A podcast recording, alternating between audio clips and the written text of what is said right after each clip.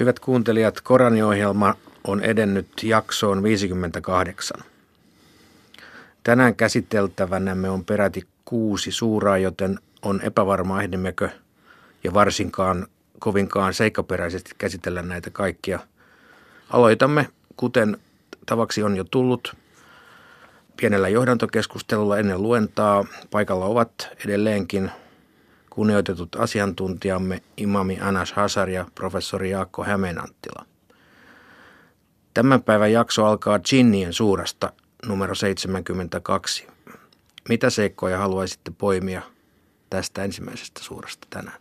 No, tämähän on jälleen niitä suuria, joissa se nimi liittyy todella oikeasti siihen asiasisältöön, siihen keskeiseen asiasisältöön. Ja näitä ei ole kovinkaan monia kohtia, joissa näistä jinneistä Koranissa puhutaan, että ne on ehkä hyvä nostaa esille, vaikka niistä joskus olemme aikaisemminkin ainakin ohimennen puhuneet. Mutta islamilainen maailmankuva ja Koranin maailmankuva on katsoo, että meillä on tällaisia henkilöintöjä, jinnejä, jotka ovat sikäli samanlaisia kuin ihmiset, että heillä on vapaa tahto, että he voivat esimerkiksi uskonnon suhteen joko uskoa tai olla uskomatta aivan kuten, kuten ihmisetkin. Ja tämä suuren käsittelee erityisesti niitä jinnejä, jotka, jotka uskovat, eli uskovia jinnejä, jotka sitten pitää erottaa niistä pahoista jinneistä, joihin, joihin sitten erilaiset taikurit ja muut turvautuvat, jotka sitten viivät ihmistä, ihmistä harhateillä. Ja tämä äh, kyllä kertoo myös jinneistä, jotka myös äh, oman sanoman mukaan kertovat, että osa heistä oli saanut sanoman ja olivat uskoneet aikaisempiin lähetystöihin. Eli on, on niitä, jotka olivat kristinuskoisia, on niitä, jotka olivat juutalaisiakin. Että, että ei ole pelkästään nyt vasta yhtäkkiä tullut, tulivat kuuntelemaan Korania, vaan että ne olivat kuulleet aikaisempia, olivat jo saaneet aikaisempia väitteitä ja näin sitten tässä korjataan joitakin asioita, mitä, mitä he olivat ymmärtäneet väärin myös heidän keskuudessaan.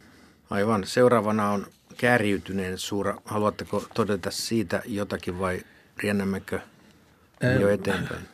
Oikeastaan tämä suura, mistä puhutaan, ja seuraava suura olivat ensimmäisiä suuria, jotka tulivat Koranista. Eli, eli se seuraava ennen, ennen tätä järjestyksessä. Ja se oli semmoinen pienen taukon jälkeen.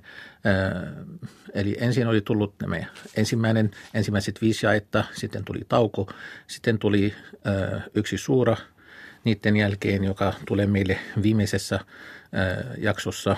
Sitten tuli nämä, nämä kaksi peräkkäin.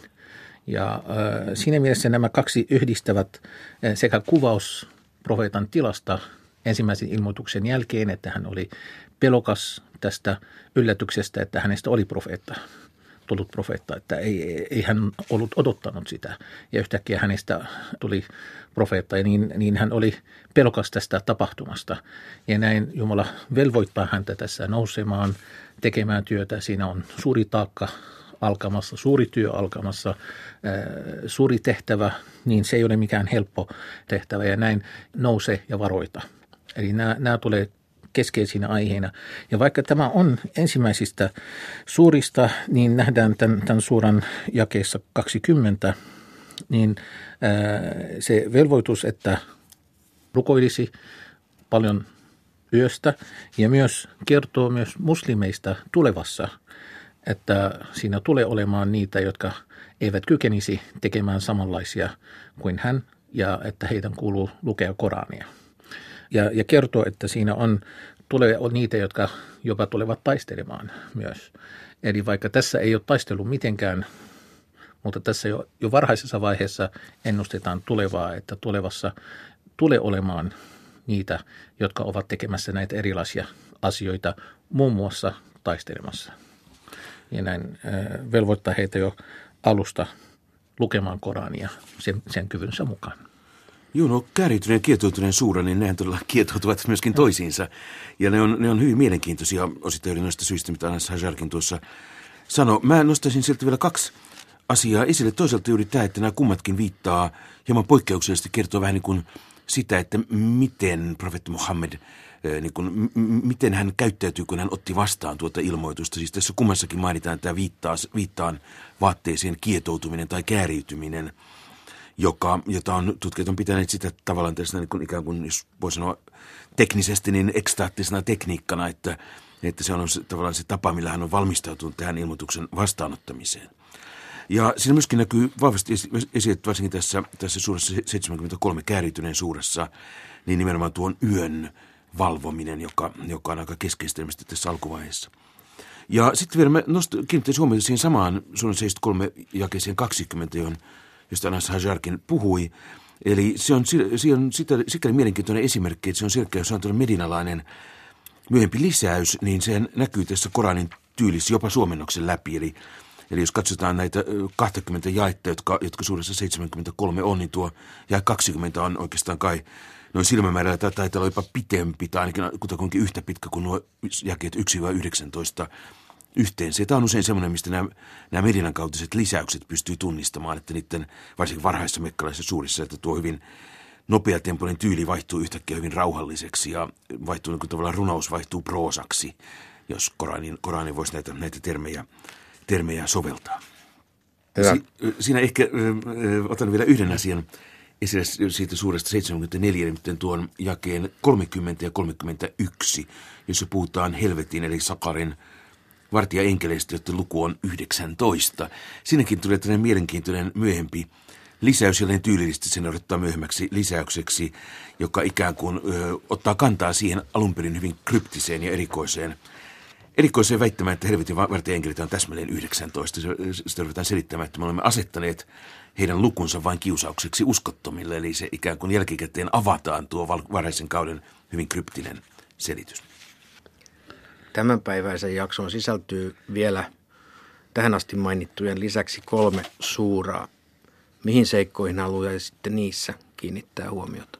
Tuossa seuraavassa suuressa mä ehkä haluaisin kiinnittää yhteen ainoaan kohtaan, kun meillä on aikaa rajallisesti, toki siellä paljon jos muuten keskusteltavaa.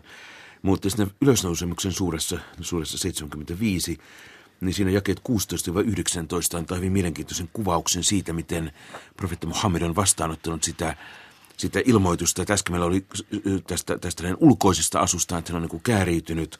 Nyt puolestaan annetaan tuo kielto, kielto, että älä koeta kiirehtiä kieltesi, vaan, vaan meidän, eli siis Jumalan asia on sitten koota ja lukea ja selittää, ja sitten profeetan asia vain noudattaa.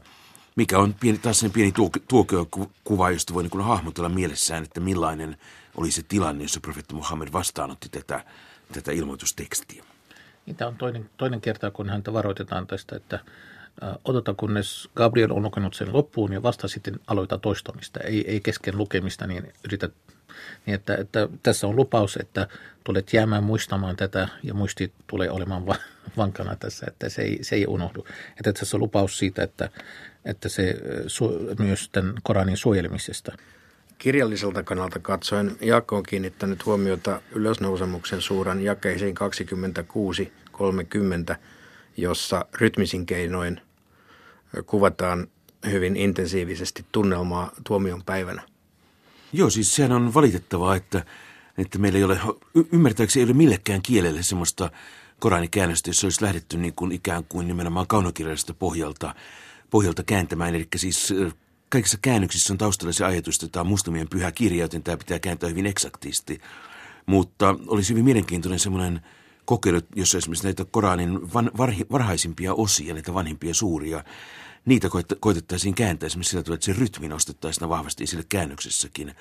Mutta no näin en ole, en ole tehnyt, että valitettavasti se, minkä, minkä, minkä sitten kuulijat kuulevat, niin on kyllä ihan ikään kuin kaunisteltua ja siloteltua proosaa, mutta, mutta juuri se rytmi, se on sitten, sitä varten pitää mennä sinne alkutekstin pariin. Aivan.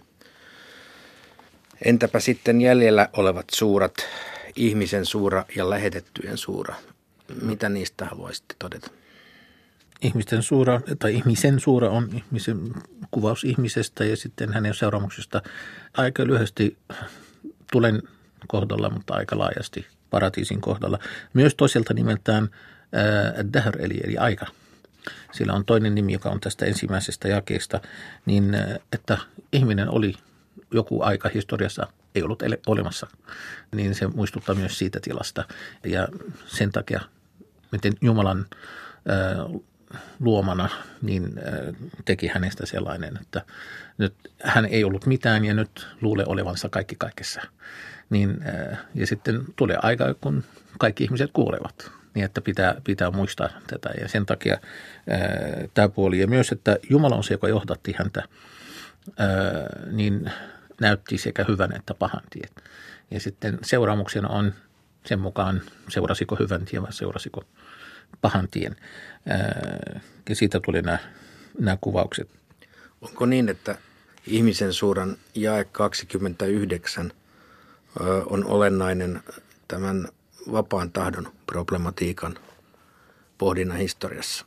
No sitä on käytetty siinä, eli toki se oli ainoa, mutta, mutta se on yksi niistä, niistä jakeista, joihin on viitattu silloin, kun puhutaan tästä vapaan tahdon ongelmasta. Mutta toki vapaan tahdon käsitehän syntyy islamilaisessa teologiassa vasta myöhemmin, eli sitten Korania on käytetty siinä keskustelussa, mutta Koranista itsestään ei ole saatavissa sellaista selkeää, selkeää suoraa, suoraa teologista kannanottoa Koranissa tulee teologinen kirja. Myöhemmin islamilaisessa selitysperinteessä toki on niin kuin, tavallaan tämäkin asia on niin kuin nähty, että se olisi siellä Koranissa, mutta siinä tutkija joutuu sanomaan, että ne teemat tulee ehkä vasta 600-luvun lopussa esille ja silloin, silloin Koranin tulkinnan kautta saadaan sitten Koranista se, se käsityksiä sekä vapaan puolesta että myöskin sitten sitä vastaan, riippuen siitä, siitä kenen teologin kirjoituksia lukee tuona aikana.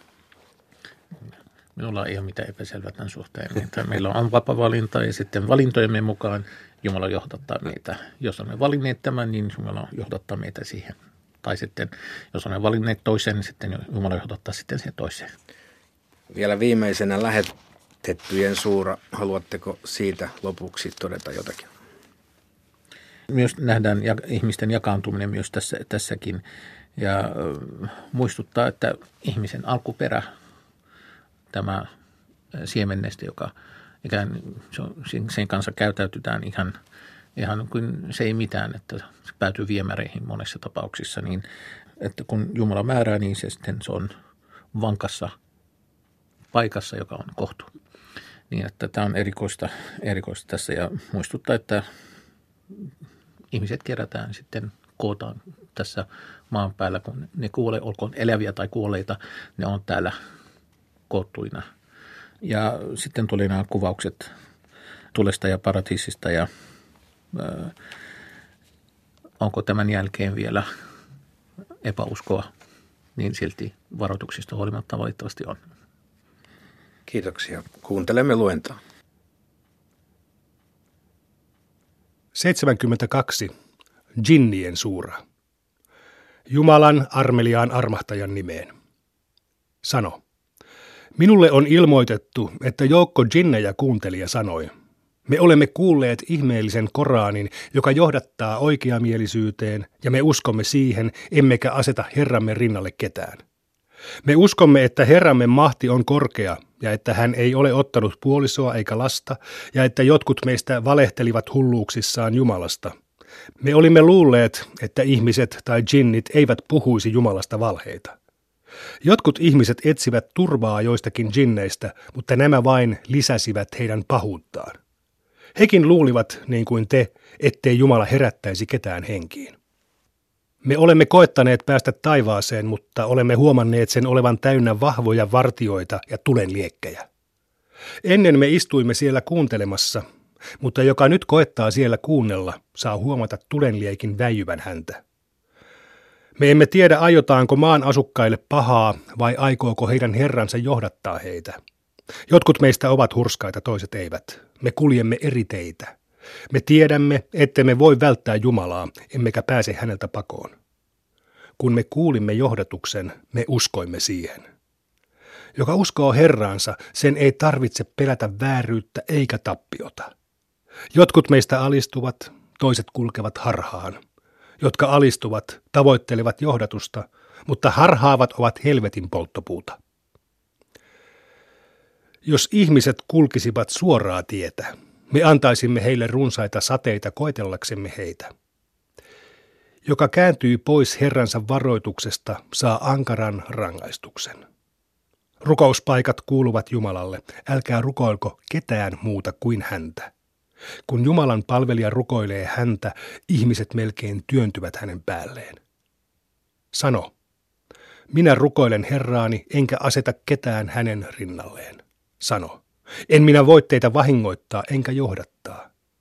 Sano, kukaan ei voisi suojella minua Jumalalta, enkä minä voi paeta muualle kuin hänen luokseen. Minun tehtäväni on vain tuoda viesti Jumalalta. Sitä, joka ei tottele Jumalaa ja hänen lähettilästään, odottaa helvetin tuli, johon hän joutuu ikiajoiksi. He eivät usko ennen kuin näkevät sen, millä heitä on uhattu. Kyllä he saavat tietää, kenellä on kaksin verroin auttajia ja kenellä vähiten. Sano. En minä tiedä, onko se, millä teitä uhataan jo lähellä, vai onko Herrani asettanut sille määräajan. Hän tietää salaisuudet, eikä paljasta niitä kenellekään muulle kuin valitsemilleen lähettiläille.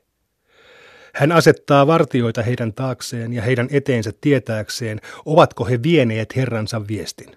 Hän tietää kaikki heidän tekonsa ja hän pitää kaikesta lukua. 73. Kääriytyneen suura. Jumalan armeliaan armahtajan nimeen. Sinä kääriytynyt. Ole jalkeilla suuri osa yötä, puolet tai hiukan vähemmän tai hiukan enemmän, ja lue Korania ääneen. Me lähetämme sinulle painavan sanan. Ilta-yö on otollisinta aikaa ja sanat sattuvat silloin parhaiten. Päivällä sinulla on paljon puuhaa. Muistele Herrasi nimeä ja käänny hänen puoleensa koko sydämestäsi. Hän on päivän koiton ja auringonlaskun Herra. Ei ole muuta Jumalaa kuin hän. Ota hänet edusmieheksesi. Kestä kärsivällisesti uskottomien puheet ja eroa heistä sovussa. Jätä minun huolekseni rikkaat, jotka kieltävät, ja anna heille hiukan aikaa. Meidän luonamme heitä odottavat kahleet ja lieskat, tukahduttava ruoka ja tuskallinen rangaistus, päivänä, jona maa ja vuoret vapisevat ja vuoret murenevat hietakummuiksi. Me olemme lähettäneet teille lähettilään, joka todistaa teitä vastaan, niin kuin me lähetimme Faaraollekin lähettilään. Faarao ei totellut lähettilästä ja me rankaisimme häntä ankarasti. Jos te kiellätte, kuinka luulette voivanne suojautua silloin, kun vastasyntyneetkin harmaantuvat ja taivas halkeaa? Jumalan uhkaus käy toteen. Tämä on muistutus, ja joka tahtoo suuntaa tiensä kohti Herraa. Herrasi tietää, että sinä ja joukko niitä, jotka ovat kanssasi, pysyttelette valveilla lähes kaksi kolmannesta yöstä tai puolet tai kolmanneksen. Jumala säätää yön ja päivän ja hän tietää, ette te pysty tarkkaan laskemaan ajan kulua, mutta hän on teille armollinen. Lukekaa sen verran Korania kuin teille on helppoa.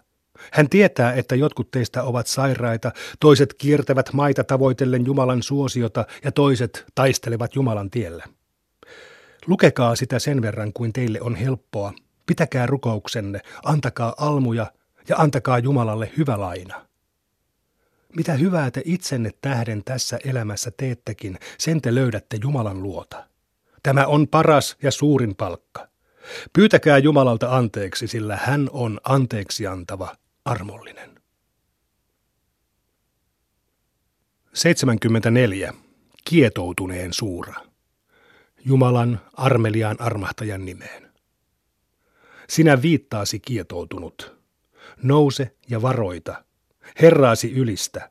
Puhdista vaatteesi ja vältä saastaa. Äläkä vaadi vastinetta, niin saat lisää. Ja ole Herrasi tähden kärsivällinen. Kun pasuunaan puhalletaan, uskottomilla on vaikea päivä. Ei tosiaankaan helppo.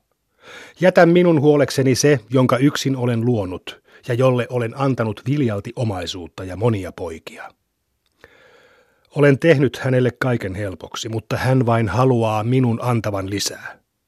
Ei, hän on järpäinen. Hän vähät välittää merkeistämme. Minä panen hänet kulkemaan vastamäkeä. Hän miettii ja laskee. Kirottu, kuinka hän laskeekaan. Kirottu tosiaan. Kuinka hän laskeekaan ja pohtii.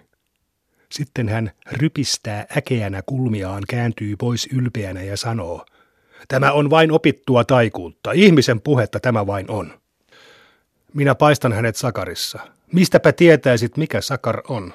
Se ei jätä eikä säästä, vaan korventaa nahan ja sitä vartioi yhdeksäntoista.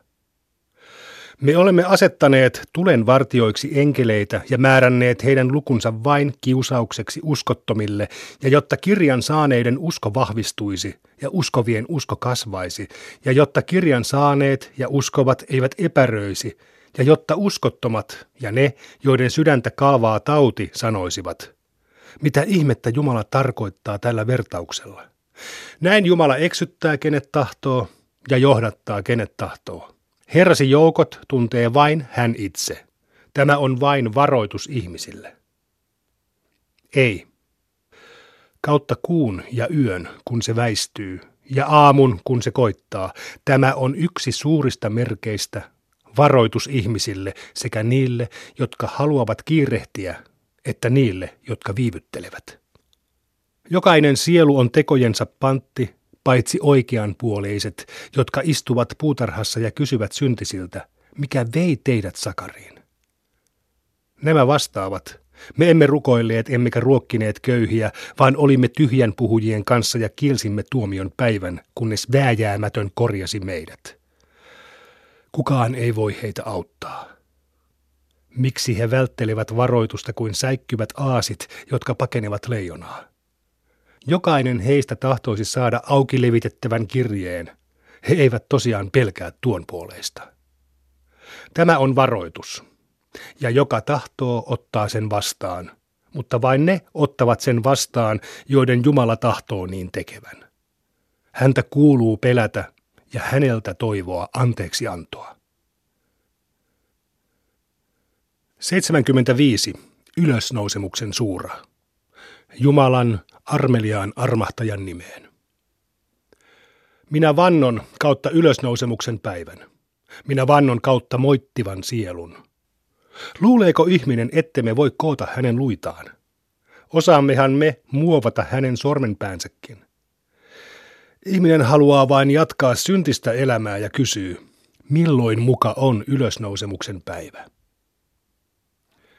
Kun silmät häikäistyvät, kun kuu pimenee, kun aurinko ja kuu tuodaan yhteen, silloin ihminen kysyy, minne voisin paeta.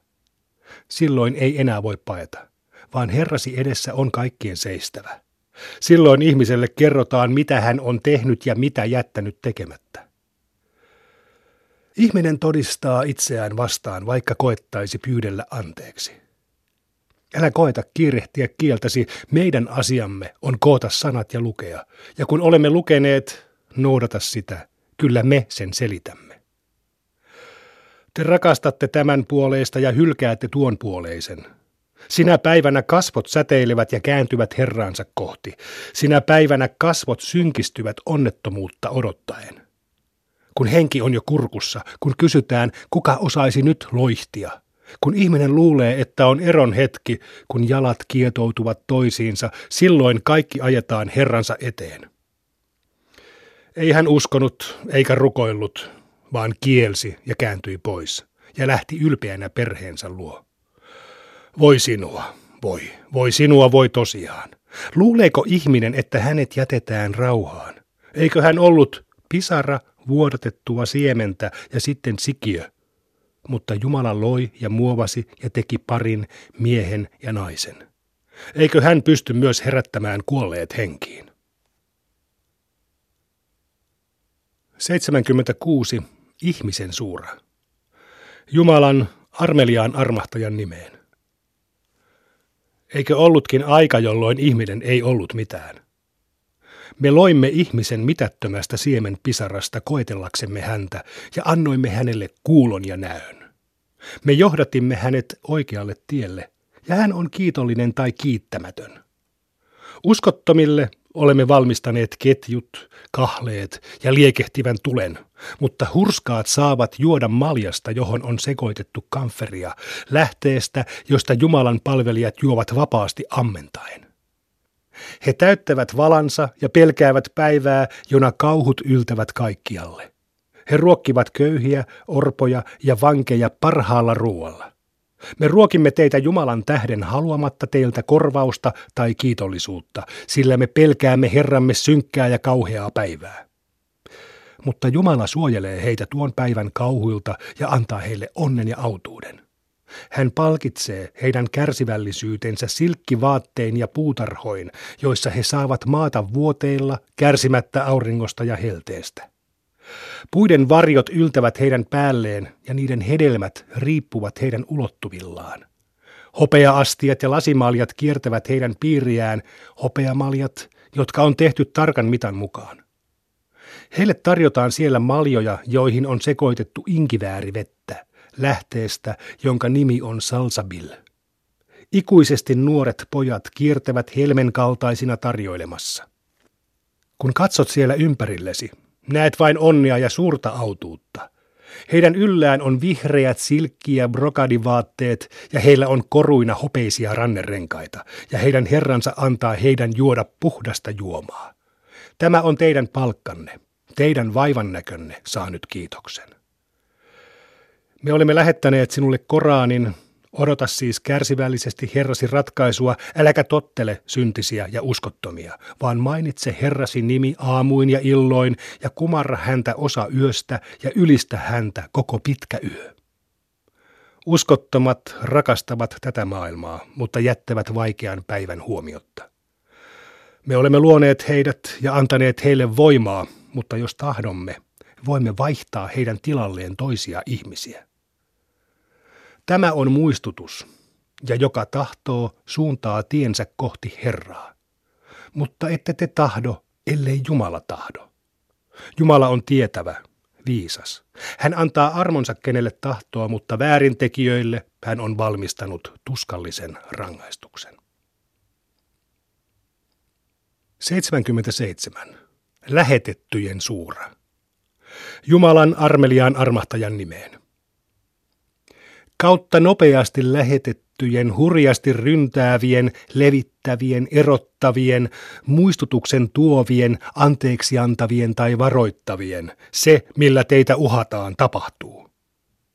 Silloin tähdet pyyhitään pois, taivas avataan, vuoret jauhetaan tomuksi ja lähettiläiden aika kuluu umpeen. Milloin on määräaika? Erotuksen päivänä. Mistäpä tietäisit, mikä on erotuksen päivä? Voi silloin niitä, jotka kielsivät.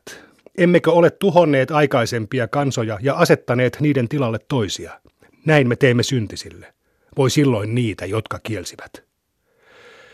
Emmekö ole luoneet teitä alhaisesta nesteestä ja asettaneet teitä kohdun turvaan määrätyksi ajaksi? Näin me olemme säätäneet ja me olemme erinomaisia säätämään. Voi silloin niitä, jotka kielsivät. Emmekö ole asettaneet maata majaksi eläville ja kuolleille ja asettaneet siihen korkeita vuoria ja antaneet teille raikasta vettä juotavaksi? Voi silloin niitä, jotka kielsivät. Menkää sinne, minkä te kielsitte, menkää kolmihaaraiseen varjoon, joka ei varjosta eikä suojaa liekeiltä, vaan heittää linnan korkuisia kipinöitä, jotka ovat kuin kellanruskeita kameleita. Voi silloin niitä, jotka kielsivät. Sinä päivänä he eivät saa puhua eikä heille anneta tilaisuutta pyytää anteeksi. Voi silloin niitä, jotka kielsivät. Tällainen on erotuksen päivä, jona me kokoamme teidät yhteen aiempien ihmisten kanssa. Jos teillä on juonia, koettakaa nyt juonitella minua vastaan. Voi silloin niitä, jotka kielsivät. Hurskaat saavat asua varjossa lähteiden partaalla ja he saavat hedelmiä halunsa mukaan. Syökää ja juokaa terveydeksenne palkkana teoistanne. Näin me palkitsemme hyväntekijät.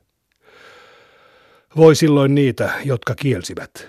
Syökää ja nauttikaa vielä hetki te syntiset. Voi silloin niitä, jotka kielsivät. Heille sanotaan, kumartakaa. Mutta eivät he kumarra. Voi silloin niitä, jotka kielsivät. Mihin tarinaan he enää uskoisivat?